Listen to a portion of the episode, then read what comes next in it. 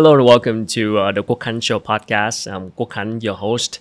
Uh, thank you for tuning in, uh, and please sub- subscribe to our YouTube channel, Vietsuccess, or follow us on uh, podcast platforms such as uh, Spotify, Google Podcasts, or Apple Podcasts. And don't forget to uh, subscribe our newsletter that's coming out every Thursday morning. And you can click on the link below and put in your email. My guest today uh, is a professor. Uh, he graduated with a bachelor degree in social cultural anthropology from Michigan State University. At Princeton University, he completed a master degree in public administration, regional planning, and urban affairs, followed by a doctoral degree in public administration and international relations.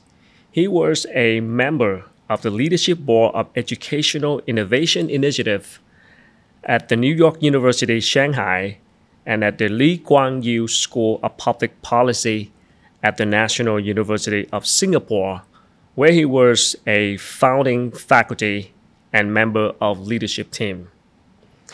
He is an experienced university administrator with many outstanding achievements from building and laying the foundations for new universities, he also innovated and developed long-standing educational institutions through strategic vision and sharp development orientation. So it's my honor to welcome Professor Scott Fritzen, the new president of Fulbright University, Vietnam. Thank you so much for coming. Thank you. Appreciate it. Wonderful Hello. to be here. Thank you. It's uh, a pleasure. I saw your video speaking Vietnamese. you are excellent. So I, I just thought, why don't we just get you know get started, do a little bit warm up in Vietnamese to see how you're doing, and put a little bit challenge for you. Are you ready for that? We can try. oh, we, oh, we can do the whole I better drink some more coffee. Let's get some Yeah, coffee.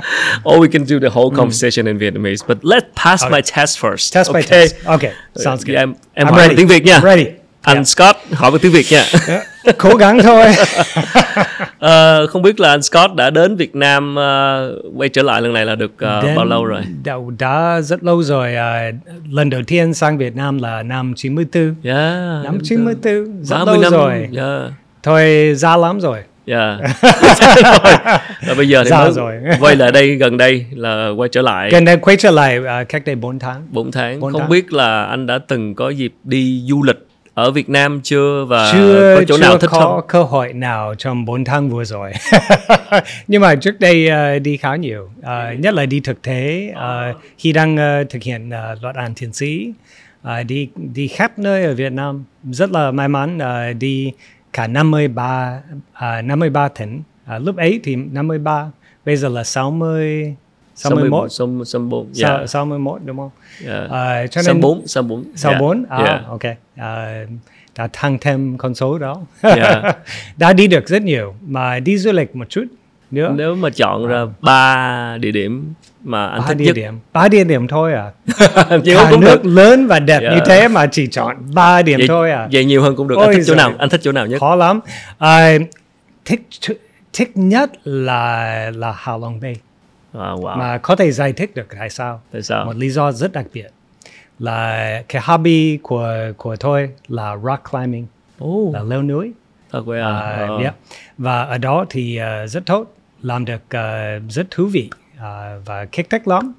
Ờ, có thể leo thẳng ờ, lên trên ờ, cái núi đó. Yeah. Rất thích.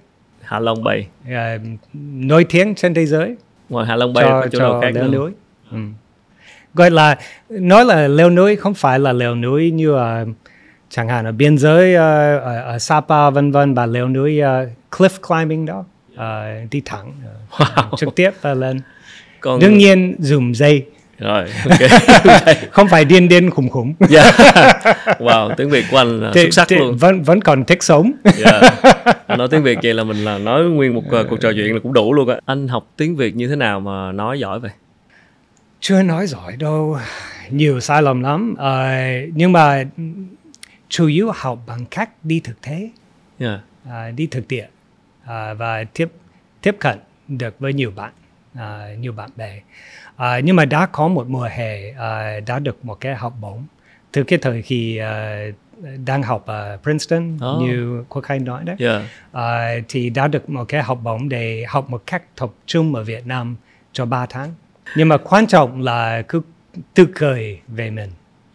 Đừng có take yourself too seriously Dạ. đúng không?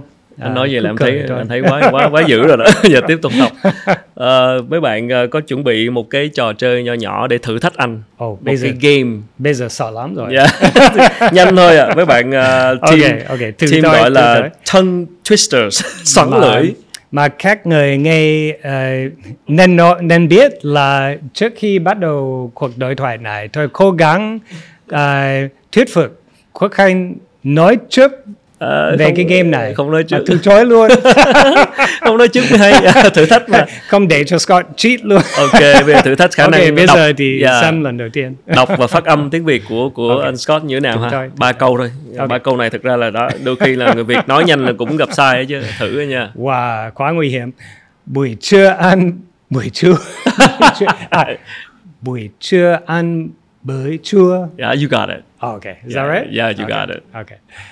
I better read this carefully first. yeah Nồi đồng nấu ốc, nồi tất nấu ếch. wow you got it perfectly Really? yeah Okay. Number three. Um, your finger is covering. Okay, Okay, you go. let's see. Bụt ở chùa cầm bùa tuổi chuột. Tuổi tuổi tuổi okay tuổi try that again ông bụt ở chùa cầm bùa tuổi chuột. you got it Là nghĩ là quá đủ đủ rồi đó đủ đủ đủ hay rồi đó đủ đủ xuất What sắc rồi. kind? We are not off to a good start. let's let's off to good start. I'm not gonna challenge you anymore. I hope the uh, right. the Vietnamese audience can really understand okay, you, all and right. uh, let's see how it goes. Yeah. Well, thank you so but, much. But remember, if you're ever learning a foreign language, no Hmm. matter what it is, just be willing to laugh at yourself. Don't Wow, be yep. afraid to make mistakes. That's- that's a good that's my. That's a good I've lesson. learned five languages in my life yeah, uh, besides English, and that's the key that I discovered. Just be willing to have fun with it. that's a good lesson for uh, for student here to learn English. Yeah. Same thing, right? It is actually. it's the same thing. Absolutely. And I think Vietnamese are amazing at learning English. I am continuously amazed how well Vietnamese have learned English most of the time without going overseas. So many young people in Vietnam have studied just by watching TV. Sure. Uh, I've met more people who told me that they learned Vietnamese, uh, learned English by watching Friends oh yeah, yeah. I heard that uh, before than too. anywhere, you know. and uh, one one Fulbright student actually told me she watched multiples all the seasons of Friends multiple Uh-huh. Yeah. times, and by the end she was covering the the uh, subtitles so that she could test herself and her understanding. That's a good movie to Had study. never been had never been overseas, but spoke f- really fluently. Yeah, That's a good one Amazing. to uh, to study English. I wish Americans would study foreign languages with the same enthusiasm. Okay. And, uh, Most of us Americans do not. find a Vietnamese series, something like that. yeah, Vietnamese dramas exactly. to learn. Well, if we did, Quoc which series would you recommend Ah, that's a that's a good question. for Americans to learn Yeah, Vietnamese? I don't have anything on top of my mind right now. Okay, tell me later. Send me. a Yeah, I'll. I'll tell you later. Vietnamese drama. It's been a long time. Yeah, that would be fun. All right, so thank All you right, for coming. sure. And thank you for coming to Vietnam. Uh, Oh, you it's my returned pleasure. to Vietnam and you've been here. You actually came here before 1994, 30 years ago, as a Fulbright scholar. Uh, scholar. You got a scholarship, Fulbright scholarship, the first one after the war. That the first American to be awarded a Fulbright Wow. scholar uh, position uh, to come back to Vietnam since the war. Yeah, and then So now, just a historical Wow. curiosity. And then but- after almost 30 years, 30 years you later, came back again as the president, as the new president of Fulbright University of Vietnam. What a coincidence. What a coincidence and really i would say it's a dream it's a Yeah. wonderful job it's a chance to reconnect with vietnam and to contribute Mm-hmm. To the education sector in vietnam which is mm-hmm. so important for our world and for young people because we have the chance to change lives Right. education is about changing the trajectory of a young person's life mm-hmm. and that's what we're trying to do every day at fulbright university Right. What is your expectation for this role when you come back here? Well, it's a young university. We are about five years old. We just graduated our first class of undergraduates. just a First batch of ago. undergraduates. Yeah. Of course, I must also say we have had the Fulbright Economic Teaching Program, FETP, Yep. which goes back over 25 years, 28 years to be hmm. precise. That was the founding graduate school. And we have more than 2,000 graduates of the public policy uh, training program since that time. So Fulbright University is starting from a strong foundation in this graduate program, adding the undergraduates five years ago, just graduated the first class. So, to go to your question, what is my expectation? My expectation is hard work and sleepless nights as we build up the university. Uh, because it's a hard work, right? It's like any startup in a new environment. No matter how good the positioning, no matter how good the design, no matter how good your colleagues, it, you still have so much to build and so much potential to realize. And that's what we're doing every day at Fulbright is trying to build up and you know, we're like a seed that has grown into a small tree that will go, grow into a great large tree. Right. Uh, the tamarind tree of our logo. Uh, but we have a long way to go. And so every day we're working hard. I can it. imagine so many challenges waiting for you ahead. I'm just gonna go right into it. Please. Um, talking about Fulbright University Vietnam, it's been in the discussion for many years on the news, at conference, as many workshops, and it's been around parents and students about the topic of liberal art education or giáo dục khai phóng. Uh, you understand Vietnamese. Everybody talk about it, and sometimes school even got you know got advertised or branded themselves as liberal arts school in order to try to attract students. Sure. And I Bởi vì nói thì dễ.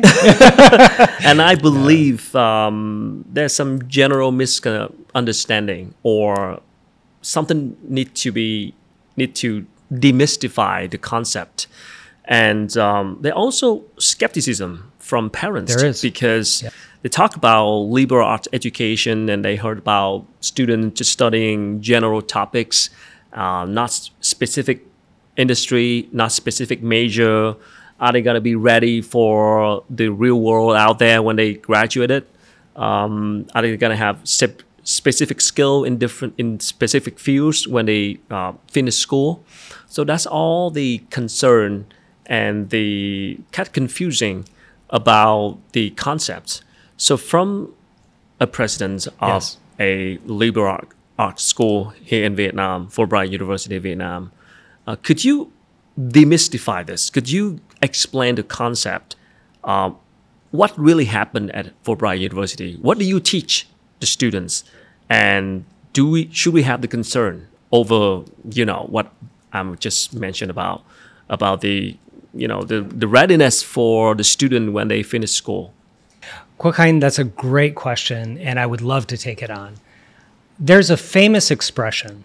It goes like this Nothing is as practical as a good theory.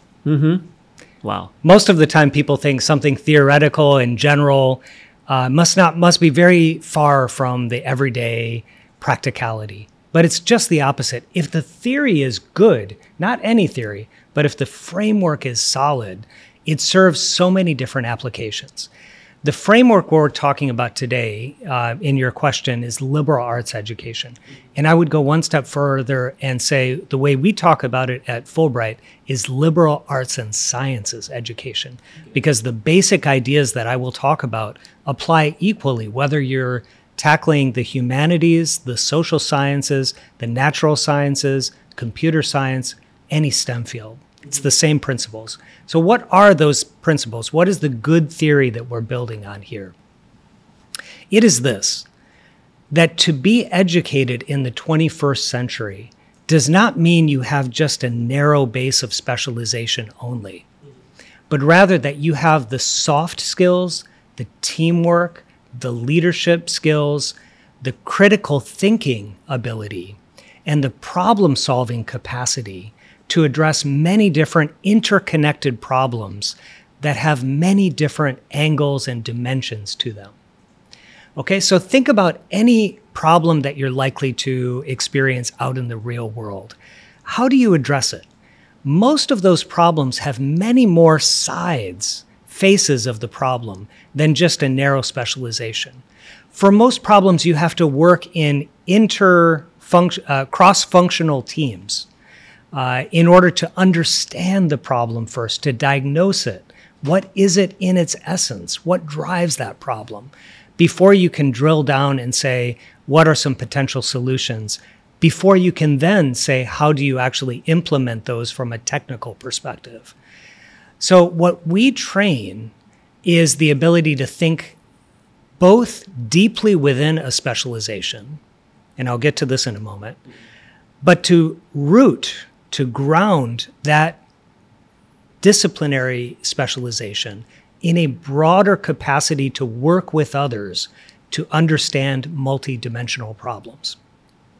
And then to have the soft skills to actually successfully implement that kind of teamwork and problem solving ability. And I'm telling you, that is exactly what the market wants. We've been talking to employers, uh, including those employers from our first undergraduate batch, but definitely true for the businesses and corporations and the government agencies that have hired our public policy school graduates for 28 years now. This is exactly what they want. They want deep functional specialization in a context of somebody who knows how to work across problems. That's the basic idea. So I'm going to ask the next question to myself. Okay. yep. What is your, it? Your follow-up question is probably, well, how do you do that then? Yes. How do you train these people? Yes. Right? Yes. Would you like to ask that question? Of course, because because you mentioned um, soft skill and uh, critical thinking, critical thinking skill. And I believe that skill we often never have in Vietnamese school before. We, you know, we kind of follow what the teacher said. Uh, critical thinking is something new to us, to the Vietnamese students. So I'm just curious, how do you train your student with that yes. new concept? Yes. Yeah. Thank you for asking again. So the first key is to recognize that we admit students who want this challenge. We go out and we find the students who are driven by intellectual curiosity as well as practical problem solving and who want to serve society. You can serve society in many different ways, but it's not just about getting a single job after graduation and proving to mom and dad that you're successful. It's about people who want to find their contribution and their connection to the society around them and develop their unique potential in order to fulfill uh, that promise. So that's the first secret of success is finding the right students who want this and recognizing that it's not for everybody. Uh, if you try to fit any the average student into this mold, they will not necessarily succeed. We're looking for the brightest and most motivated students, the students who truly care about their own potential as a human being and as a, as a worker in the future, uh, and who are willing to envision careers as not being one job after graduation, but as a dynamic path of contribution to society and as the unfolding of their own human potential. So that's the first step is getting the right students. The second step is the core curriculum. What we call the core curriculum is a roughly one to two year sequence that has different steps in which students first are exposed to a range of courses that teach them not in depth specialization, but how to think about problem solving. So, for example, you take a, a, core course in quantitative reasoning and you go into the logic of using numbers to, to understand and solve problems. You expose them to the techniques, yes, of course, it's all about techniques, but it's about matching the techniques to specific applications and problems in a multidimensional way of thinking. That brings out the creativity. These courses are team taught. That means it's not one professor's design where they teach anything that they would like, but rather they come together to, in teams to design this sequence of core courses, which exposes you to different sides of problem solving. Uh, so, what you're trying to do is to get people to understand the logic of critical thinking and problem solving through multiple applications and tools that they will be exposed to in the first year to two, one to two years of the curriculum. This has another effect, as you can imagine. If you expose 200, 300, 400 incoming students to this kind of challenging curriculum, to this kind of creative curriculum, and if you uh, have this be taught by a team of faculty that learn from each other and that are constantly bringing new elements from society, new social challenges, new examples from the day into the curriculum, well, what do you have? You have tremendous community building happening where students work together in teams and begin to learn from each other. They support each other. We have a wonderful student culture that is cultivated from the very beginning of a student's uh, experience at Fulbright, where they're working together on problems, uh, helping each other, supporting each other through a very challenging material. And that's not just something nice to have, that's teaching the teamwork skills that will be essential to their future. So that's the second key element is uh, developing a student culture. The third key element is specialization. So from the end of our students' second year, and already in some cases before that, students are declaring their major. Yes, Quoc Khanh, you heard me correct. Our students specialize. Okay, so it's the same at the university here. You have two years. Uh, That part is the general, same, yeah. general two years, and then the last two year you can select your major. It's right? similar in that regard, Similar. but the the question is what we do with those first two years, right? Okay, so that's the the foundation is very systematic, very integrated and Okay. well thought out, and very innovative, right? Okay. It's not just learn a little bit of everything. Mm-hmm. It's learn through the method that teaches you practical problem solving in a disciplined, integrated, systematic way.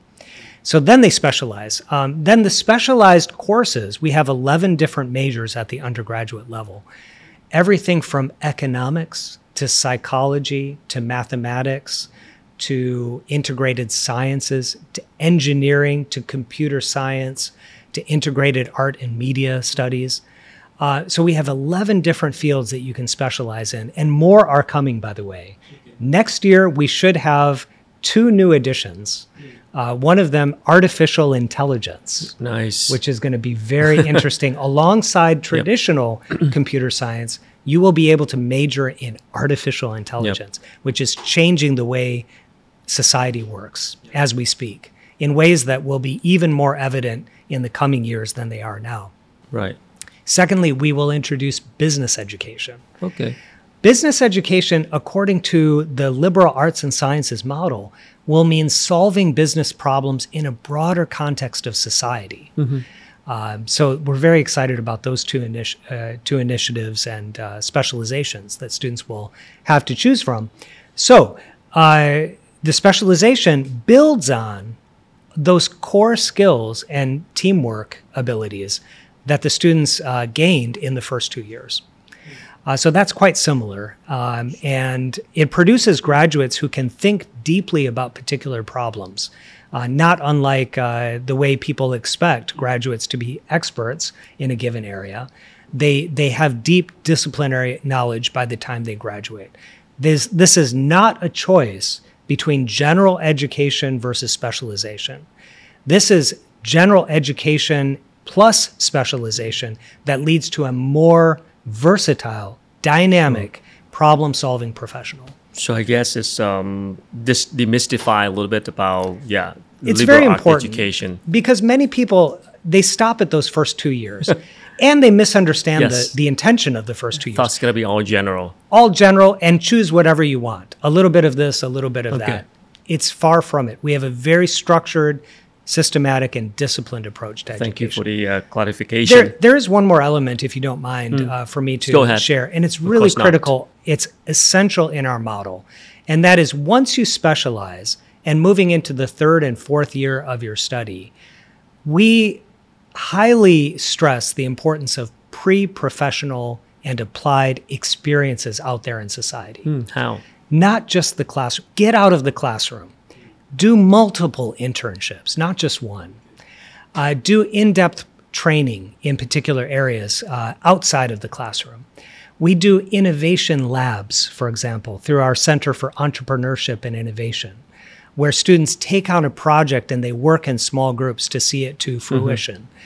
um, we do a range of problem solving capstone exercises, meaning that for your particular field, you have to work with others to develop an applied project and then see it realized in the real world out there. You work with different partners in the nonprofit sector or in the corporate sector or even with government. You partner with them and see a project fulfilled and the application tested uh, by the time you graduate in your field.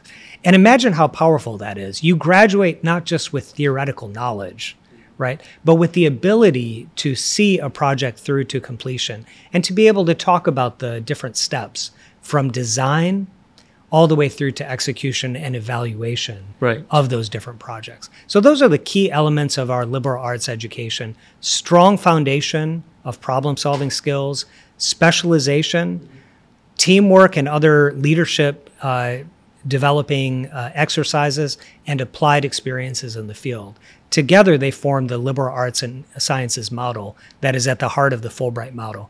Now, there are other colleges that are talking about the liberal arts, but I encourage your listeners to kick the tires, we say in English, meaning test it. What does it mean to them? Liberal arts is easy to say. What is the content? What is the structured approach underlying it? And if you don't understand it, it probably means it's too general. Okay. Yeah. Uh, because you set up in Vietnam, and I understand that you still have to follow the Ministry of Education guidelines here. Would that make it difficult for you to apply the, the model here, the, the liberal arts model here, uh, together with the guideline from the local Ministry of uh, Education? Well, that's a great question. Um, the first thing I would point to is that uh, this is an innovative model. And like any innovation, it will uh, experience its challenges in its environment uh, and even its threat of failure, right? Not all innovations succeed. Most innovations don't succeed. And so, you know, innovation is a wonderful thing, but fasten your seatbelts because the ride is going to be turbulent and bumpy. Uh, so we expect that from the beginning, and we attract students, faculty, and leaders who are open to that kind of uh, risk management. We manage the risks, but we have to be open to them and even thrive within them. So that's the first thing. Uh, so don't be don't be disappointed or uh, dejected, uh, and certainly don't give up when you Yeah. encounter some difficulties in the regulatory environment. Diagnose, take a step back, figure out what's going on, communicate, uh, and then find your way in this landscape. That's always been our philosophy. Secondly, um, I would like to point out that Fulbright University Vietnam was established with very high level and deep support from the leadership of both countries' political systems. I see. Um, and that's what you'll see in our literature. When you go on our website, you'll see pictures of the General Secretary of the Communist Party, Yeah, I- I the saw President of that. the United States Yeah, I saw that. in multiple iterations over 20 years meeting with each other and discussing this project.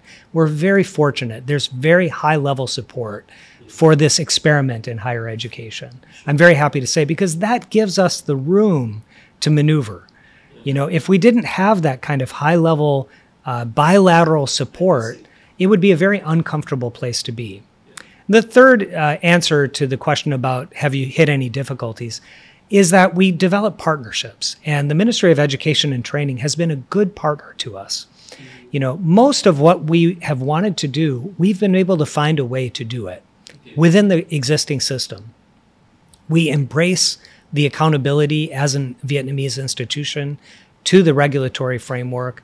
We try to be creative within it, and we try to partner uh, with uh, government and others to try to find pathways forward to do innovative things. So so far so good. I have to say it's been a it's a constant challenge, but it's uh, it's been productive. Yeah, you got the first batch of graduate already. we do, we do. That's No, right. I'm curious because yeah, um, you mentioned Ministry of Education and Training, and of course, because I I study here in Vietnam. I, I went to school in here for, for two years before I go to the U.S. Oh, I see. Um, I went to university here, uh, the college here. Which uh, university University was of Technology. Oh, okay. Khoa. Oh, really? And I Yeah, studied the first two years, which is general studies, and we have to study many many subjects. Follow with the Ministry of Education guidelines.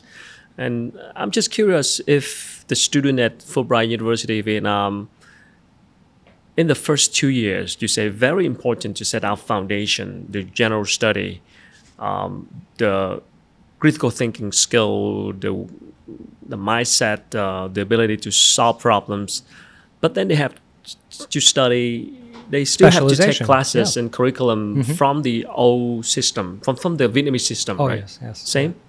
Oh, uh, so which are you talking about? Political education, Something for like that, example? yeah. Yes, they do. There Okay. are a few required subjects. Oh, okay. So you have to- uh, that have to are follow. yes, and we do teach them, and Okay. that's one of the areas of constant dialogue. But that's with no the conflict with the curriculum at as FUV. You know, I'll give you a simple example, and I'm just being very honest with you now. Um, we are required, like all Vietnamese institutions are, to teach uh, political thought in a particular way. Yes. Uh, what we try to do is not to say there's a right or wrong answer to issues of politics and ideology, but to put that content side by side with other comparative systems and with a critical way of thinking so that students themselves develop the capacity to evaluate for themselves Sure. uh, what they believe from among many different influences and information. Because that's how learning works you know? We're living in an age of information. You can't hide Right. differences of opinion interpretation different systems that are out there every educated person has to understand how to think critically for themselves sifting through many kinds of information about any country's institutions and Sure. politics and we're no different we're we so we try to give that rich set of tools Mm-hmm. for the students to find their feet in their own um, uh, in their own the growth of their own thinking about politics if you will but we do so while fully embracing and following this the curriculum that is prescribed to us in that specific area there are only a couple of courses like that over the four years but i'm just being honest to say yes there's a little bit of tension, Tension, because yeah. we don't want to uh, we don't want to just disconnect that part of the curriculum from the rest. We want to make sure it's all joined up and integrated in the student's experience and that it produces well rounded thinkers who understand their own context Sure. and can think critically about it as well. Sure. Thank you for being honest. Sure, I think of it's pretty clear now. Yes. I want to talk more about the um, the collaboration between school and employers. You Yes. mentioned it already, and it's been uh, it's been a topic for many many years. All the school have trying to do that. The joint hand between school and university, uh, universities and employers, businesses, in order to lower the gap between school and the reality and uh, it's easier said than done. Um, when students get graduated and then employers you know, hire them and then have to retrain them again, and there's so so much complaint about from the employers about the quality of students who graduated from school nowadays. And I know Fulbright University have been tackling this problem, and you mentioned it already. Try to catching up with the fast pace of development from from the business world. But what seemed to be the biggest challenge for you to shake hands with the employers to give the students a really eye-opening practical knowledge and prepare them well for the reality out there Yeah. when they finish school? That's a great question. Let me tell you the three factors of success I think underlie this challenge, and then I'll tell you which one is the hardest. Okay. The first one is intentionality. Again, mm. So you have to want to build this uh, connection to the corporate and, and the applied world as a university. I have to emphasize to you universities in their DNA are like islands. If you're not careful, they just become a silo. They just become an island that is in, Isolated. disconnected, Yeah. isolated. Because the main constituencies of a traditional university, like the faculty, are not typically very connected to the working world around them. There are exceptions, of course, but I mean the traditional person who went on to get a PhD in a subject because they love research and they stayed in the university, they're not the natural bridge to the working world that you would want to have by themselves, no matter how good they are. Mm. So you have to, as a university, recognize that you have to push against that tendency to be an island. Intentionality is the first. The second challenge is network. So you may want to, but where's your network? How do you reach out to to the you know, to the world around you? So Fulbright is exceptionally uh, lucky in this way because its very brand is building connectivity internationally, but also across different sectors. That's what the Fulbright brand has always been about. And we have a we have hundreds, no thousands of Fulbright graduates.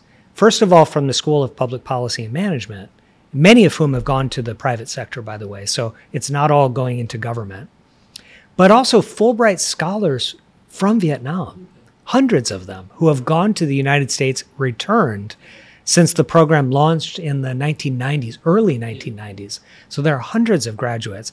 They are very well connected. So uh, the chairman of like our board of trustees, network, yeah. yes, yes, the chairman of our our university board of trustees, Tommy Vallely, used to run that Fulbright fellowship program. You know, and so they're all connected. Uh, and they're all aware of and very enthusiastic about contributing to the Fulbright University project. We're so fortunate in this regard. So we draw on these alumni uh, of Fulbright, broadly speaking, uh, to form a global advisory board that opens its doors through internships and other connections and serving as clients of applied exercises. That's been really great. Uh, not every university can benefit from that, but to the extent that they can, they should try to create this network of individuals and stakeholders on the outside. And the third challenge, uh, which really is the hardest for universities trying to bridge that gap, is to build specific capacities in the university to make the connections. It doesn't happen by itself, right? Like you can want this to happen. Everybody wants it. Everybody wants it, and you can occasionally place a student in this internship or that student. But if you're talking about. And then the people from the industry come to school and Yeah, kind they of give guest lectures and so on. They do that all the time. do it all the time, but there's a huge difference, a world of difference between doing it in an ad hoc, one off kind of way uh, versus doing it systematically, linked to your curriculum and philosophy. That's the hard part. And that's the capacity challenge, right? You have to build uh, mechanisms in the university that work on that full time. And the logic of those centers and, and staff is to reach out and, and keep those connections active and systematic and always on the cutting edge.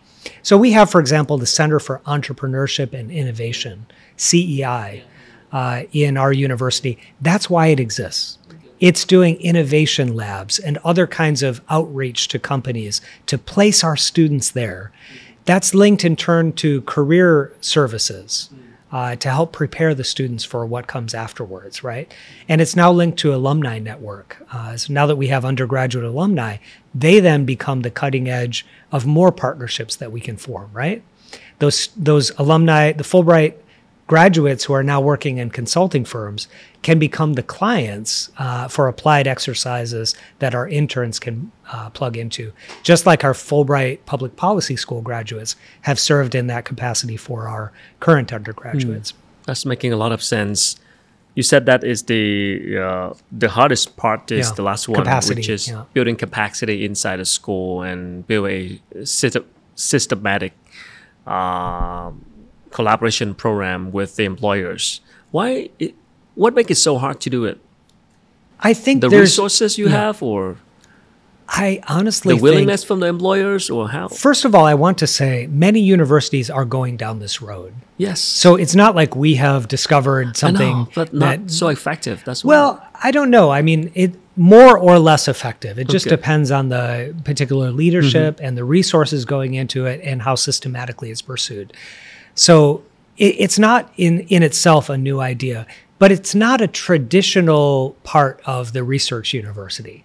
So Oh, it's a new part of Right. it. You know, how can I put it? It's kind of like in corporations, uh, focus on environment, society, and, and and governance, right? The so-called ESG, yeah. uh, corporate social responsibility, is a relatively new thing. Do, does it work easily in corporate cultures? No, it's new, and there's going to be some tension, and there's going to be some sense that it's just for show initially Yeah. before it takes root and becomes institutionalized. My own field of study uh, as a scholar, I'm a public policy professor, Yep. uh, is anti corruption policymaking. So, anti corruption policies also, right? Many corporations have anti bribery, anti corruption, integrity, anti conflict of interest type rules, and so on. And of course, governments do as well. How do you make sure that's taken seriously as opposed to just being for show, just to look nice on paper? Um, same thing in universities. Um, I'm not equating corruption with anything in universities. I just mean developing something innovative that doesn't fit into the original DNA of that organizational type is always hard. It, it demands creativity and it demands constant tending. You know, you have to take care of these relationships. Right. They're not one off. It's a lot of work, man. It's a lot of work. It's a lot of work. So you have to find the right people who know how to do it. To give you an example, I'm recruiting now at Fulbright University a uh, vice president for innovation and business development. that sounds good. To me, Yeah. that vice president is responsible for the interface yes. Between the university You and need the a vice corporate world. president for that one. Exactly. Serious Why? one. Because there are many staff working in this general area. How do you make sure their incentives and strategic direction are aligned? right. and that they're well led and that there's somebody at the end of the day whose job performance and success depends on getting that job done. Yeah. Right? There's somebody to do follow up with uh, those employers. Do you have any special message to employers or industry people who are listening to the program? Well, In obviously, terms for this, you know, Yeah. to make it easier for you for this collaboration. reach out to Fulbright University Vietnam. We are here. We are ready to uh. partner. and it's a win. I can tell you this for sure. It's a win win proposition. Our students do amazing work. And by partnering with us to place students in internships or to have teams of our students doing projects for you under the supervision of some of our faculty, Yeah. is amazing value. Uh, it mostly just costs your time, in a sense, your engagement, but you're getting top uh, intellectual value from these students and great motivation that they have to produce something that's truly meaningful and localized. You know, not just a project for a grade, but something that reflects the reason why these students went into their fields to begin with. That reflects that original motivation. This is work that you would have to pay tens of thousands of dollars for Right. in one year's time, Yep. you know, when they go out on the job market. So, yeah, please come to us and partner. We're, we're really interested in uh, creative uh, and innovative approaches in education and partnership. And uh, Fulbright is new on the scene, and we're looking for partners. Uh, And you're certainly expanding to more specialization and majors Yes, in the future, absolutely. right? That's all kind of majors, all kind of fields. especially business. I mean, Business. business. is one of the next ones, just like artificial intelligence. and AI, of course. AI. Everybody talk about it. Absolutely. This is a huge challenge for us going forward. AI is an interesting one because, frankly, I think AI is going to so revolutionize how society and the economy and the workforce work, not only in Vietnam, but obviously worldwide, that it is our responsibility as a cutting edge uh, higher education institution. It's our responsibility to figure out how to help Vietnam find its feet, find its orientation in this changing landscape. It's not just a technical problem, right? AI is a political, a social, an economic, a business, a societal challenge, right?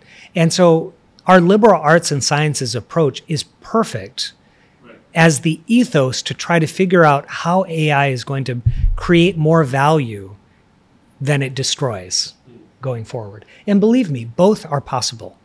Both scenarios, both that AI will disrupt and destroy value, undermine social uh, social capital, undermine government regulatory capacity. So all kinds of negative effects that are possible.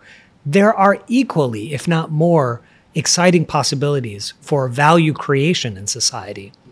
What will make the difference is the capacity of governments to figure this out and to see AI in its broader context. We want to be part of that solution for Vietnam. Since you mentioned AI, I have to ask you the question about. ChatGPT because Oh, yeah. uh, yeah, people talk about it and the Yes. con, con, uh, controversies around GPT and how it impact the creativity and the way students are writing the essays Mm-hmm. and you know and the thesis and Yes, all of kind yes. of creativity. So I'm just wondering what kind of policy that FUV have on this specific new thing that's isn't coming that on. It's interesting? going to help student a lot. It's so funny you mentioned that. I actually Yeah. have a personal Just a story curious to share. question, yeah. No, no, no, for sure. Yeah, it's yeah. great. So la- I have a daughter who's uh, 17 years old, and she's a senior in high school here in Ho Chi Minh City, Yeah, uh, going to Saigon South International School. good school. And um, yeah, it's great. Uh, so last night I was looking over an essay that she wrote, and uh, she sh- she showed me on her computer. And by coincidence, I happened to scroll up, and it you know how you see multiple windows Yes. that are open. I noticed that she was on uh, Chat GPT Yes. on another window, so I opened it. Yes. and I saw that she was using. Uh, it wasn't Chat GPT; it was some other uh, Bing uh, Bing uh, function like Google, yeah. yeah, uh, Bing AI integrated to help her rewrite certain passages, Mm-hmm. Yep. suggest rewrites. Yeah, yeah. And you know, I'm sharing this story because she wasn't plagiarizing. She was taking her own thoughts and finding better ways of expressing them Yeah. through this technology. But she herself, she showed me because I was teasing her about Mm-hmm. it. I said, "You're cheating. What's going on here?" Uh, and she explained, "No, I'm not. You know, I have to read through this and assess how it fits. Some things don't fit. Some things fit my intention. Mm-hmm. So I'm still the one driving, and the text is still mine in the in, in its original. Mm-hmm. I'm just getting help articulating what I'm trying to say. More choices, in a sense." Uh, that's one example from yesterday. Can I give you another example from yesterday? How about FUV? Any? FUV, let me give you another example Yeah. from yesterday. I was having an executive committee meeting, all of our directors and leaders. We are embarking on strategic planning for FUV. Uh, we're creating a new strategic plan. It's about a six month uh, exercise. so, very good. We've come up with an outline and we went over that outline together. Uh, and then uh, we also, in the same meeting, had a presentation on AI. And in the middle of the presentation, I opened up Chat GPT and I wrote in the following prompt Suggest a good strategic plan outline for Fulbright University Yes. Vietnam. I entered into I'm Fulbright. wondering when did it come out? And I, I hit the button. One second later, a full outline existed. and it was rather close in many details Amazing. To the outline that we developed ourselves Amazing. down even to certain phrases. It freaked me out a little bit. Yep, I can imagine. So I It's shared it- to me before. I shared it with the whole group, and Yeah. uh, you know, so these are just a couple of anecdotes, and specifically about the teaching and learning side. Yeah. we are actually developing a policy, and there's a disagreement among faculty. Some of I'm them sure. say we must ban the use of ChatGPT on any assignment. The others are saying that's ridiculous. We have to teach students to learn how to use it and where the boundaries between plagiarism and just drawing on other sources are. Hmm. Um, so I. what is the final decision? the- I'm always curious. I'm trying to decide whether I should announce it on your podcast. Oh, really? It's not coming out yet. No, the the, Wow. the the final decision is really more the latter. Yeah. You know, in other words, we're not going to abolish this technology. We Got have it. to help students think ethically about it and how to use it. I had another discussion, of, a third discussion about AI yesterday, uh, which was with a group of uh, board of trustees members, and we were talking about what can AI answer, what questions can AI answer, and what can it not answer. So, a couple of us were very enthusiastic about AI, and the basic idea was there's nothing AI can't do. If not now, then just wait a little bit and it will catch up. This, this can do it. It will do it. I had a different perspective. I said, what about value judgments? Uh, I gave the example uh, should the death penalty be abolished? You know, capital punishment. Should a society have a law that says if you do this or that crime, we will execute you? That's an ethical dilemma. You can research it using AI. And we actually did it on the spot, and we were exploring different ways of typing in prompts that would yield a debate. but you can't decide what is right or wrong because that value judgment rests with human beings and the values that are at stake are in tension with each other or contradict each other how do you order them in priority that's a very moral decision that will come down to each individual and then it will come down to public policy and the collective expression of a society's values i think even theoretically ai cannot answer that question and that's only one example of you know thousands of ethical dilemmas that AI may inform using knowledge but can never answer. Um, you know, there's a famous uh, poem by T.S. Eliot, the 20th century poet. And one part of the poem goes, Where is the knowledge that we have lost in information? Mm, interesting. And then it goes on, Where is the wisdom we have lost in knowledge? Very nice. And to me, this poem reflects the AI dilemma. very nice question. There's information plentiful, unlimited information at your fingertips. There's also a whole lot of knowledge. In fact, I think the AI revolution is really taking information and making it more usable, more knowledge like. Yeah. But then where's the wisdom? Can AI give us wisdom? AI cannot. That's a cannot really good question. yeah. I think that's the essence of education is cultivating wisdom, uh, which will always be a fundamentally human endeavor that AI can inform but not replace. looking ahead in the future, uh, with so much changing in this world right now, and you know AI and technology and the way we learn, from your perspective as a long-time educator, what do you think about the future of education? I mean, the future of college education. Um, as a learner, how are the how are we dealing with this this future? Yes. Very tentatively and with great humility. I honestly think most educators are just scratching the surface now of the possibilities and the changes that we will have to undergo in order to take full advantage of uh, the technologies of the 21st century. Um, so there are many examples. Uh, artificial intelligence creates the possibility for individual assisted learning in ways that defy our expectations from even a few years ago. Yeah. We have just begun to think about how to incorporate that into the classroom.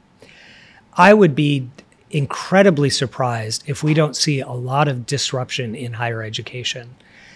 We won't see a replacement or massive closures of many universities like some have predicted. I don't mm-hmm. believe that. Okay.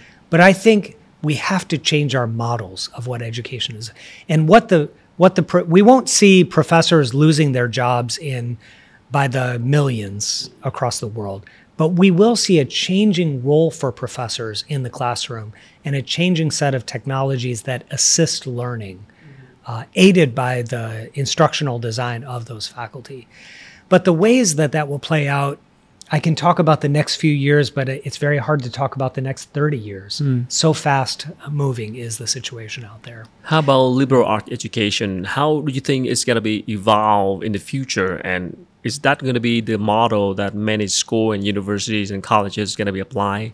The liberal arts model? Well, to be perfectly honest, it doesn't matter to me if they call it liberal arts or not. But It's what just a I title, right? but what I that's just a title. That's uh, but what really matters is universities have to care about the educational outcomes of their students. And that cannot be measured just by factual knowledge alone. The premium, the the benefit of having factual knowledge Mm-hmm. in your area of expertise is being degraded by the availability of our information age. Does that make sense? Yep. because it's not hard to to get useful knowledge uh, in so many fields, and that the barriers to accessing that knowledge are already almost zero. Yeah, You know, everybody the marginal access- yeah. cost of producing and distributing information is falling. Yeah, everybody you know, can self learn now. Exactly. So it's not just about specialized knowledge, it's about the teamwork skills, the ethical compass that people have, their sense of integrity, their being their sense of being uh, motivated, their flexibility as learners, meta learning, learning how to learn is increasingly important in an age where you have to continuously reinvent yourself. So I deeply uh, hope uh, that universities take that seriously, that challenge of measuring the outcomes, aptitudes, and the ethical compass of their students uh, as rigorously as anything they've done before. Education, we, we often focus on the inputs. How good are the professors? How smart are the students who Yeah. come in? You know, it's kind of uh, funny almost. Uh, the most famous universities in the uni- in the U.S. They're proud of how many students they reject. We reject 99% of applicants to our university. That's not a good measure of your quality. Yeah. That's great that you have so many students who want to be part of your brand name university. That doesn't tell you what the value add is Wow. of the students from day one to the day of graduation. I hope that universities take that approach very, uh, very seriously because that's what society needs a sense of how universities transform the lives of its students. After hearing you saying that, I guess uh, the title is not doesn't matter anymore, right? Liberal art education or giáo dục khai phóng or học khai phóng it's just a title. No, that's right. What's that's the right. insight? And that's that's why we have to join together as universities and learn from each Then other. all school could be liberal art they right? can be Yeah. they can be informed if they can do what you just said. right. They mentioned the educational outcome. all students can incorporate Yeah. human-centered learning Yeah, if you can do a that, core philosophy. if you can actually do that, And you- we should learn from each other as we do. yeah, You know, Fulbright University can learn from best practices around it. That's why we try to team up and listen to other partner universities in Vietnam and beyond. And we have something to share as well. We're all in this field together. Uh, cooperation and mutual learning is far more important than competition in the end of the day Make sure for the we, benefit uh, of Vietnamese society. uh, be prepared for the best generation for the future of Vietnam. Indeed. Indeed. That's what it's all about Yeah. So for you, for your term here, uh, the your role as a new president of FUV, I mean, um, what is the uh, goal for you? I mean, the board of directors and the top leadership. What are the KPIs for you? Well, the KPI is a set of sustainable and innovative practices that transform our students' lives, creatively engage with Vietnamese society, and that become a robust, value centered community that is here for good. Okay. you know and those three things i take very seriously. This is our strategic plan Hmm. remember the outline. Yes. that i just mentioned GPT could write that. That- no, it didn't write. So just to be clear, it didn't write the strategic plan. I'm, I'm kidding. I'm kidding. you make me nervous now. yeah, yeah. No, but first of all, transforming our students' lives through our degree programs. That's our core business, right? Sure. That's why we talk so much today about our graduates and how we lavish attention onto our students and we they become lifelong members of our community as well. Mm-hmm. That's the first core mission is to keep our curriculum cutting edge, continuously updated to seize the possibilities of of this moment that we're living in, mm-hmm. including artificial intelligence, but not limited to it. Um, and incorporating new areas like business education, which I just said. Mm-hmm.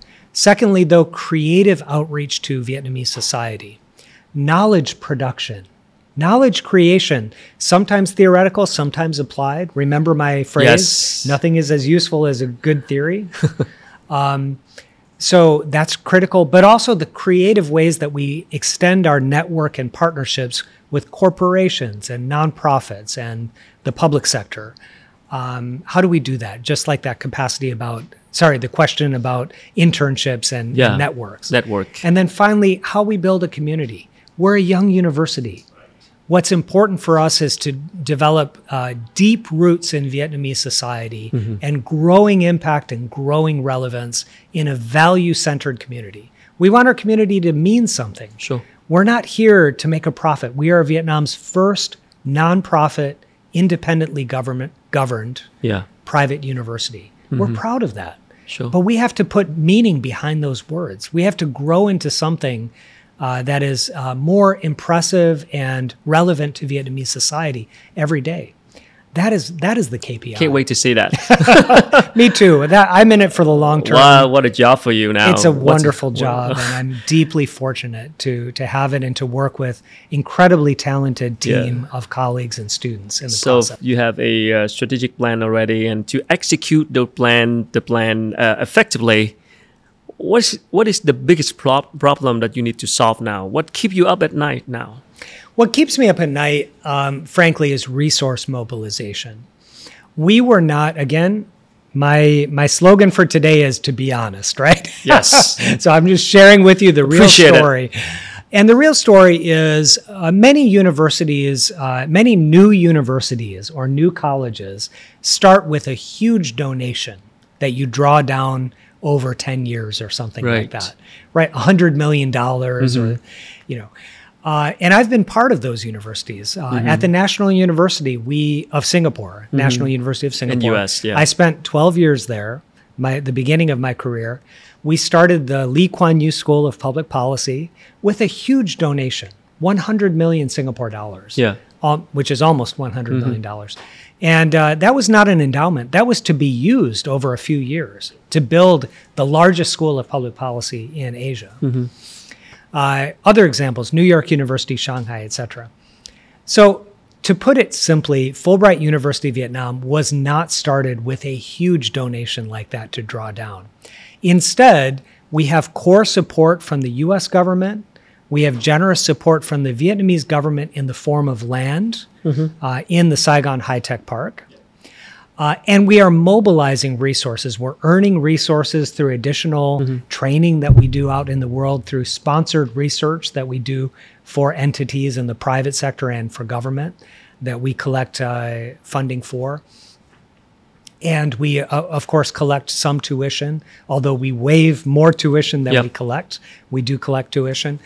So we have some we have sources of revenue, but we need to grow them substantially in order to realize our full potential. So that's my that's what keeps me up at night because that's my job. My job is to work with others to unlock resources that help us become the great university that we are destined to become. Well, wish you the best in that Thank you. journey. uh, I guess this episode's going to be on air around uh, New Year. Yes.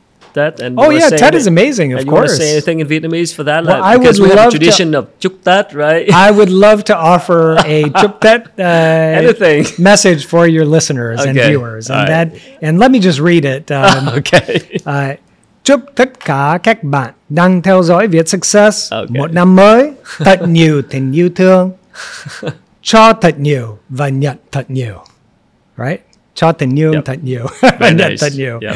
Um, so uh, rất hạnh phúc và khỏe mạnh. Ừ. Uh, con thai và lục thì Ừ. cứ tới đều mỗi lúc một nhiều như dòng bay lên. Tuyệt vời. Thank you lên. so much. Vì năm nay là năm mà. Yay. So that's my message. I'm sorry I didn't so deliver That's it very wonderful. fluently, but I do truly wish all Yeah. of your uh, viewers and listeners Thank a you so much. Tet. And thank you, Quoc Well, This thank you. really Happy fun. Lunar New Year to you. Thank you. and to you and your family as well. Thank you. I hope to eat some uh, with you before Sure, long. sure. Let's catch up. Thank you so much, uh, Professor Scott Fritzen, uh, the president of Fulbright University in Vietnam, and I hope that you uh, find this one uh, helpful for your understanding about uh, liberal arts education in Vietnam. And uh, of course, it's it's just the title. What matters is the inside, what we do for our students, and uh, prepare them for the future uh, providing uh, values for the graduates and matching them with the reality out there. And Fulbright University Vietnam are doing their best to provide that values to our students.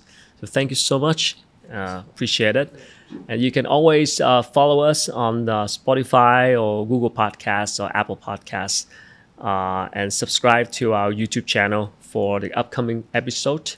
And don't forget to uh, subscribe to our newsletter that uh, going to bring you a lot of interesting updates every Thursday morning. Uh, click on the link below the video and uh, put in your email. Thank you so much uh, for listening, and uh, I'll see you next time.